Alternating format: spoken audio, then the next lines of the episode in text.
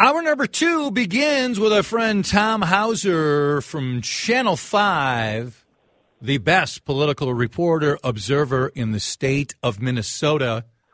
How many days have you filled in for Vineeta this week?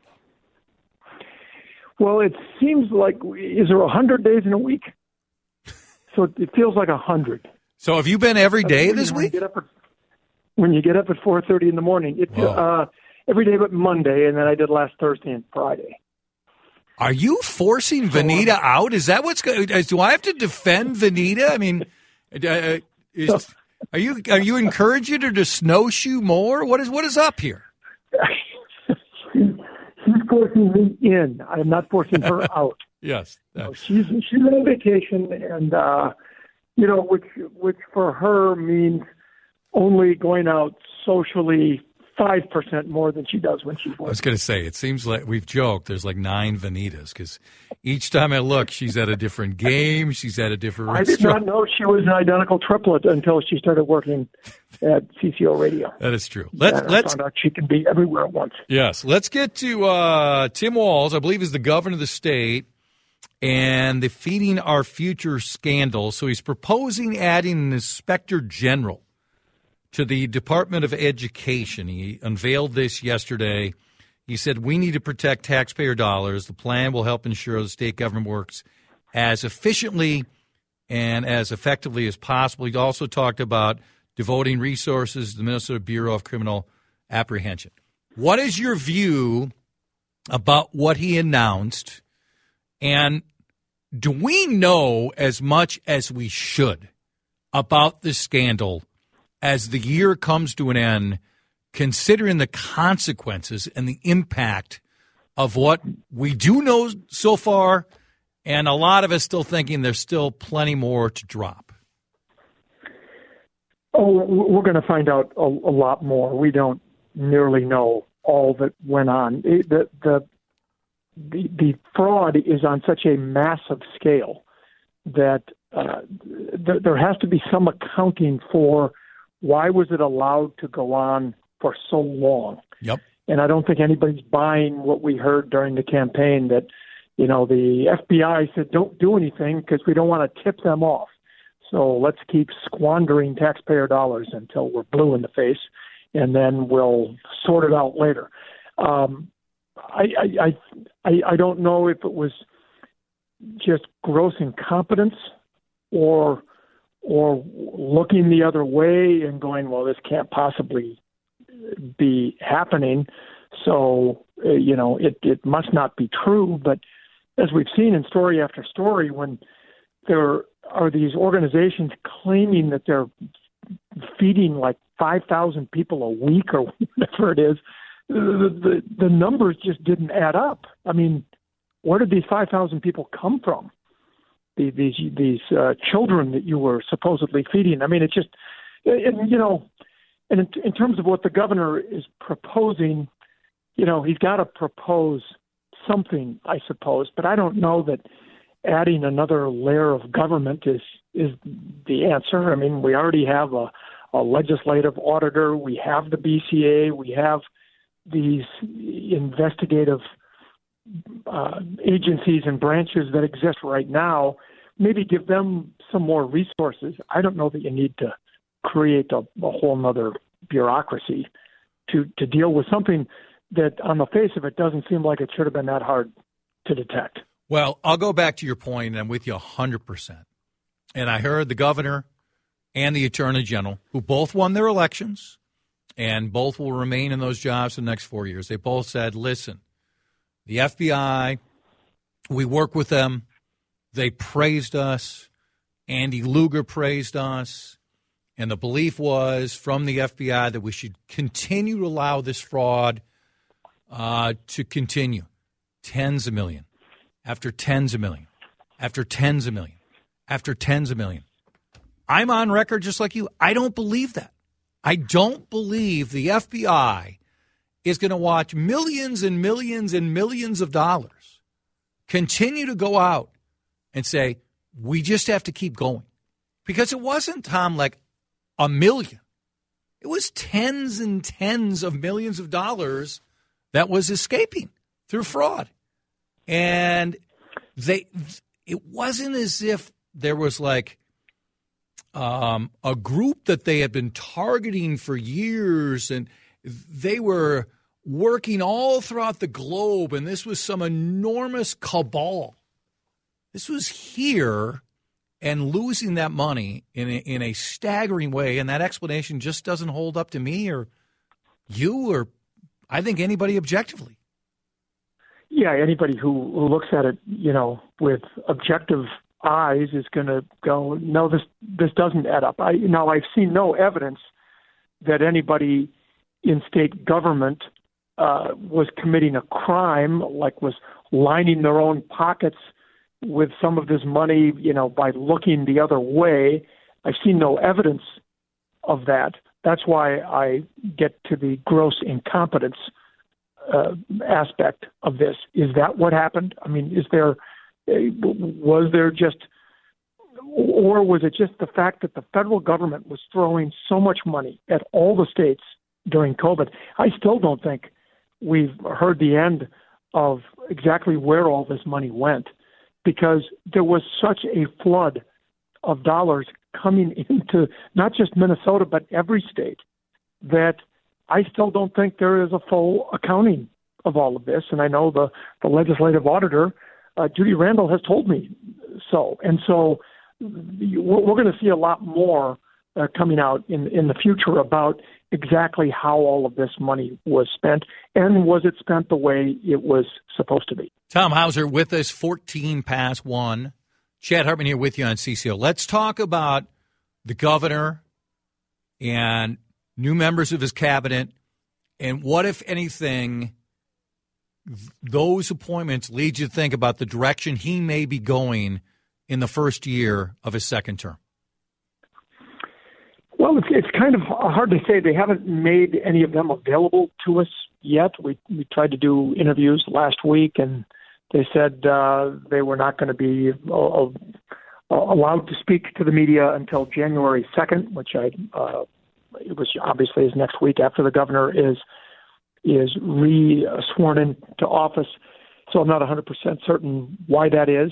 I, I don't know that it that there's that there's any big change in the way things are going to happen. You know, you've got Paul Marquart, who's going to be at Revenue. He was uh, knows a lot about the Minnesota tax system as a as a tax chair uh, in the House and it'll be interesting. The the health commissioner is a doctor, uh, which will be new. Jan Malcolm was a health care expert, but not a doctor.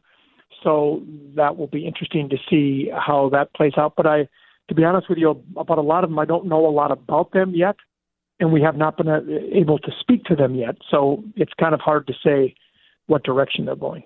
Let's pause. I want to talk uh, national immigration when we come back. What happened yesterday with Title 42, how visible people in Congress in this state are on the immigration issue, and how big you think it will be uh, early next year uh, as as Biden now works with a Republican-led House. Who knows if Kevin McCarthy will be the Speaker or not?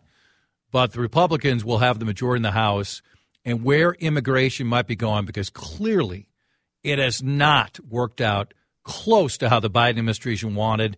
Let's be honest, it really hasn't worked out well for many administrations, but this one has been a major problem for Joe Biden and the Democrats. Back with Tom in moments here on CCO. We are back here with uh, Tom Hauser from Channel 5. He is on the John Schuster Coldwell Banker Hotline, immigration, border security, the need for workers, dreamers, some sort of global uh, policy passing both the House and Senate and is signed by a president. This has been going on forever. It's really hot and heavy right now, considering the number of uh, individuals, migrants, who have um, uh, massed on the border, who've crossed the border the huge debate this has been within the Republican Party, how Donald Trump, in many ways, won the presidency, won the nomination because of his strong views on immigration. So,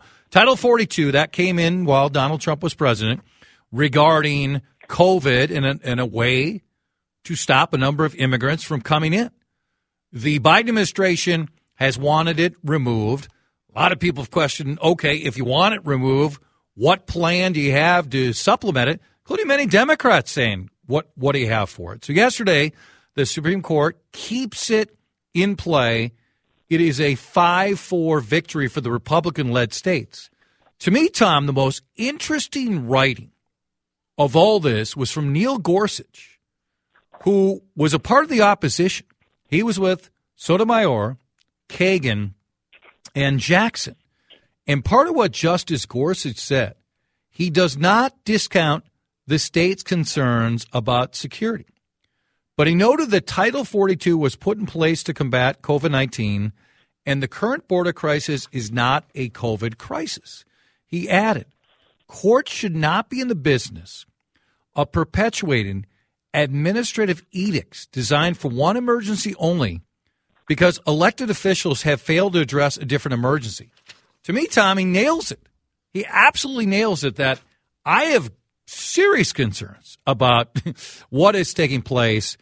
But right now, COVID is not the reason why you should be stopping or limiting individuals from coming in the state. And like now it's, hey, just keep it on there because we don't have another policy. And Gorsuch is saying that's not what the Supreme Court should be doing. I, I think he's 100% right.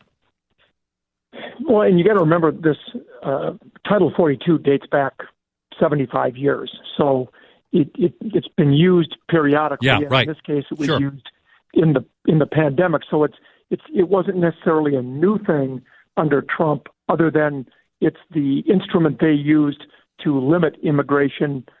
They claim because of the pandemic.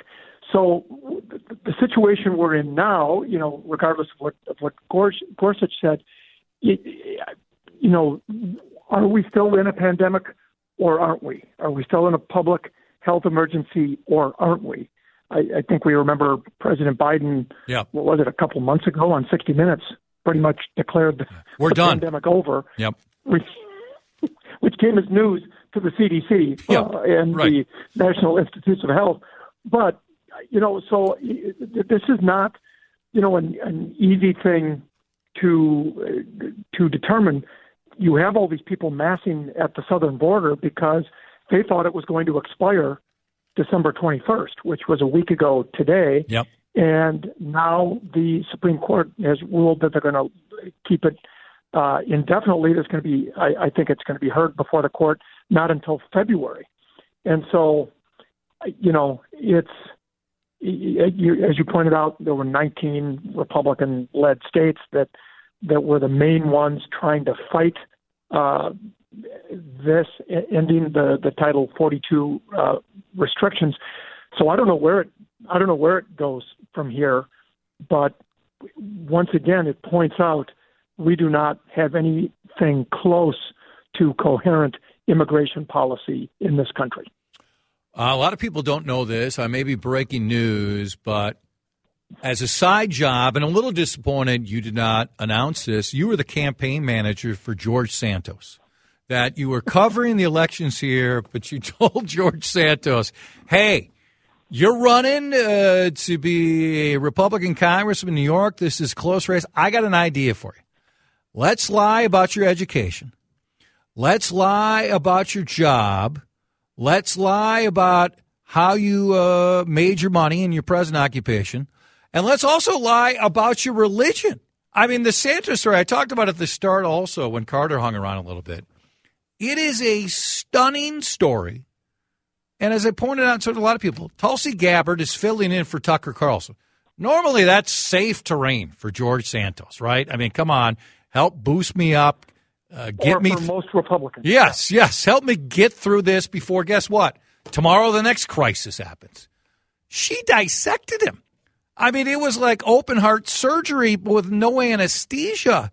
And as we both noted, among his most inflammatory comments is when he's he had been saying for a while he's Jewish. Now he goes, "Well, I'm not Jewish, but I'm Jew-ish, like with a hyphen. Like, are you really saying this? I mean, so I don't know. I mean, obviously he deserves the majority of the blame, but the Republicans who supported him." any dopey Democrat who did opposition research on this guy has to be fired. And our media brethren, did we did we Google this guy at all? Did we do anything to investigate him? It it, it is astounding uh, all the layers that he got through to get elected without there being questions about this. And you're right; it's not just the media uh, you know, uh, believe it or not, uh, as I'm reminded every day on Twitter, uh, the media uh, as a whole, we're not perfect. Hmm. Um, but Dang the it. opposition research generally uncovers things that are this egregious. How about one of I them? mean, th- these are not these are not little mistruths. these are just blatant, out and out fabrications. And a, a great quote from uh, Tulsi Gabbard, and this is much like questions you usually uh, pose to me. She said, "My question is, do you have no shame?" yeah. She said that to him. When you've lost, if you're a Republican and you've lost Fox News, uh, you've lost the Republican Party. Well, I mean, she- there's she- just, and so I don't know what they do with him. I, I Well, here, here's what she also opened. By the way, what does integrity mean to you? And I would encourage people to watch it. And I, I, I tweeted it and retweeted what Aaron Rupar, the part of the interview, and of course, it's a variety of comments, including she's a Russian operative. We've known it, whatever. If that was another journalist conducting the interview, you'd say, "Bravo!" I mean, just judge her on this interview, and then you can go back to judging other ways. She did a good job. Here's part of what's going on, Tom. You know this very, very well. Kevin McCarthy is trying to figure out a way to turn himself into a contortionist to make sure he has the votes to be the next speaker because he's got this group of Gaetz and uh, Boebert and some of the other in the rightish of the MAGA wing saying we want no party. You're too soft. okay, not just rightish. If you're talking about Bowler, we're talking Yeah. What? to the right of right. Yeah, well, well, right. MAGA, uh, ultra MAGA. This guy said he's going to vote for McCarthy. That's why McCarthy hasn't said a damn thing because he wants that vote. He knows how, how close he is to the speaker, and also, Tom, how close he is to not being the speaker. Yeah, and, and we're going to find out soon how that's going to work out. I still ultimately think he is going to prevail. I do too. But you're right; he is in such uh, a dogfight that he can't afford to alienate anyone. I mean, they, they only have a uh, what is it, a four seat margin altogether, Yep. and so you can't, you, you really can't afford to lose any votes you need to become speaker. Maybe he's hoping he can get, you know, elected speaker, and then they deal with this guy. But I mean, that's not exactly, you know, putting, uh, Ethics, uh, you know, integrity. Uh, you know, above your uh, above yourself. I mean, he, you know, it, there's just this whole thing. And, and granted, it's uncomfortable for Republicans, and uh, I mean, this guy could have been in any party. This, this is Yeah, this is not a party. Yep. This much of your life, there there are deeper things going on than just partisan politics with this individual, uh, because this is. But the fact that he got away with it for so long is Amazing. stunning. Yeah. In I, and so that's why Republicans don't know what to do with him. in New York. Not exactly, you know, an isolated area. New York's, you know, Yeah. in New York State. All right. Uh, always enjoy it. Are you in again for Vineeta in the next couple days? I am the next two days, and then I get to rest up for the legislative session, which begins next Wednesday, a week from today. Guess what? You're on the show again next Wednesday.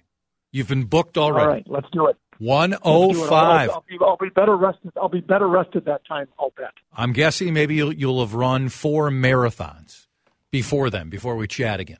No, but I but I will be training for one. So, uh, but again, I'll be I'll be uh, I'll be tanned, rested, and ready. Beautiful. Thank you, sir. Happy. Uh, no, I can't say it. It's too early. It's too early. I can't mention what's happening. Starting tomorrow, you can say ha- Happy New Oh, Year. tomorrow is Too- the rule for Happy New Year. You too early. Well, Yeah. then how about just how about Happy Holidays? That Hey. covers everything. Yeah, happy. It's such a generic, you know. Merry Christmas. Merry Christmas. I mean, that's probably too late, too. How about this? See you later. right. See you later. That, that'll Thanks, apply. Jeff. Tom Hauser, Channel 5, right here on his station, WCCO. Harrigan out, Josh in. Another of our favorites, Brian Sullivan. Sully from CNBC. He's coming up at uh, 207 Harrigan back tomorrow. DeRusha, he's taking the week off, but his commitment to this show is, uh, well, it's dubious, let's be honest. But he's in tomorrow. He's still in for this show. Come on. 135 Jason tomorrow. Jim Pete uh, on with us at 1235. The Wolves in New Orleans against the uh, Pelicans. I don't like the, uh, the last chances. That, uh, yeah, this Rudy Gobert trade. I've talked on and on and on about it before. We will get back to that again with Jim Pete. Um, okay, briefly on the shorts. Outside of you're still a dope when it's 25 degrees and colder, why are the youngsters wearing shorts? You're 30, you said, Josh. Is that right? 30, yeah. 30. Okay. I still I don't feel like a youngster. I no, you're not a youngster at 30. No, cancer aged me like 25 years. Yeah, so. I would think so. That would that would change a lot. Oh yeah. Um, Will yeah. you wear short on a day like this? It's 37 degrees outside. Shorts Not day. a chance. No chance. Don't want a cold. Yeah. That's how you get a cold is by wearing shorts in this weather. I'm wearing joggers. That's good enough for me. Well, la di da. Look like there might be Lululemon joggers. too. No, no, no. I'm just a radio guy. Yeah. Do you look uh, with chagrin? Do you shake your head with the youngsters? Do you believe it's just the youngsters? Yeah. I just was at Target three, four days ago when it was negative, you know, 16 out, and there was a kid at Target wearing black basketball shorts and a gray hoodie and just a snapback hat. Like, "Uh, what are you doing, man? I think? I think uh, Target should have the ability to say, "Get out of the store." These places need a dress code for this, this, kind of weather. you know, you, you know, uh, we don't want this to be over racial, gender, religious reasons. This will just be the common sense idea. Yeah. Hey, dope, you're wearing shorts. It's ten below. Go home. Get out of the store. Some people like to use the Minnesota tough cliche with that, but I don't think I think that's just Minnesota dumb. That is that is absolutely dumb. Do you wear shorts when it's this cold? What do you think when you see people wearing shorts? Cities One Talk and text line 651 461 9226. I need to get this job as, uh, what do we like to call it? The side hustle? Woman charges, wait for this one, $480 an hour to help millennials overcome phone phobia. She's known as the phone lady. There was a profile on her in Business Insider. Okay. Gen Z skills. That's what she told the folks. Don't have the skills given them. In my generation, the phone on the wall was in everyone's house. We were taught to answer make calls at a young age. Now we have several generations that were never taught anything about talking the phone, and people have removed their phones from their homes. Are you bleeping kidding me? Every other kid on the planet has a phone when they're way too young. And this borderline, not quite there, Mary Jane McConnell. Not, no, you're not there. Let me let me go with a friend of mine. Allegedly, you say allegedly, you're safe. Is going to charge you 500 bucks to say, hold the phone, talk to the phone, feel comfortable with the phone, have the phone as your friend. You know what this?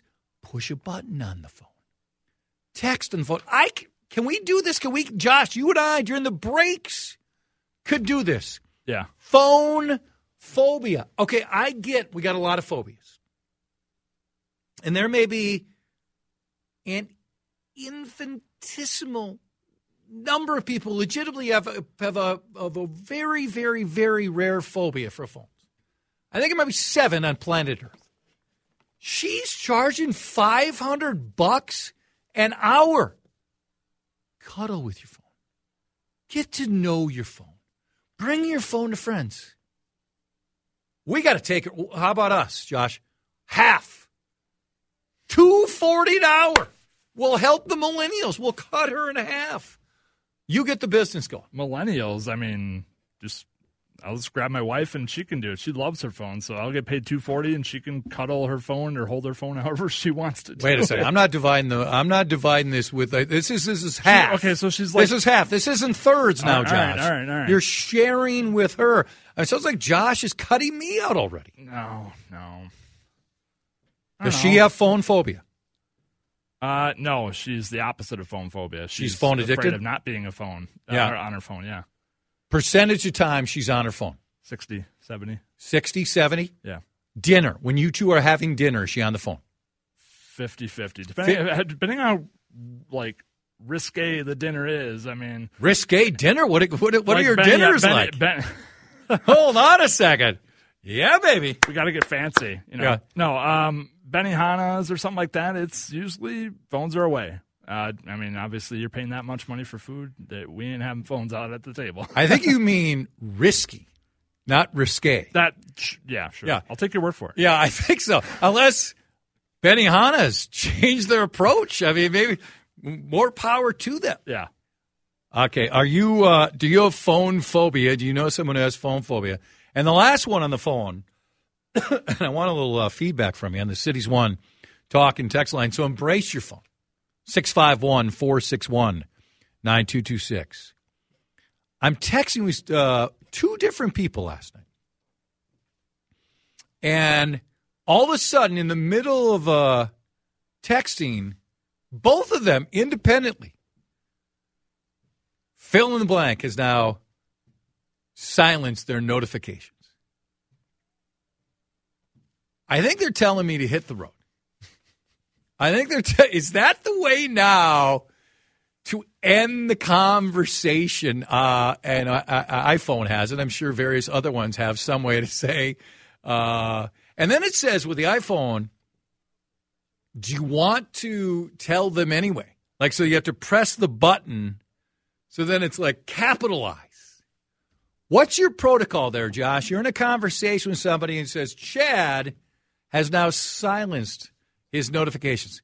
My default, 95% of the time, if it's somebody I know, I hit that baby and just still send them the notifications. Where, where are you at? What's your policy there? How would the, uh, the phone phobia doctor handle that? Honestly, sometimes I think it's either they're sleeping, which is a valid reason, I guess, if you don't want your phone going off, or yeah, you pretty much it's the it's the new being left on read uh, technique by uh, people not wanting to answer your texts and or notifications that you're trying to send them. So uh, the first instinct I think is. Uh, yeah. Okay. This conversation. It's the it's the silent treatment, basically. So you're, you're okay. Yeah, They, yeah, they've, yeah, yeah. I'm not. I, I, I just, I just push the button again and say, no, no, I, I, I- I had another point to make. What what is your protocol there when all of a sudden it's saying Adam Carter hypothetically has silenced his notification. Now he goes to bed at 6:15, so it's a different situation. Chime in on any of these phone issues or maybe a phone phobia problem you're having. 651-461-9226. All right, more text coming in on the uh, shorts conversation. You can chime in on any of these on the Cities One Talk and uh, text line 651 461 9226. Micro Center in St. Louis Park. You can see all ages walking with their Nike basketball shorts and flip flops all winter.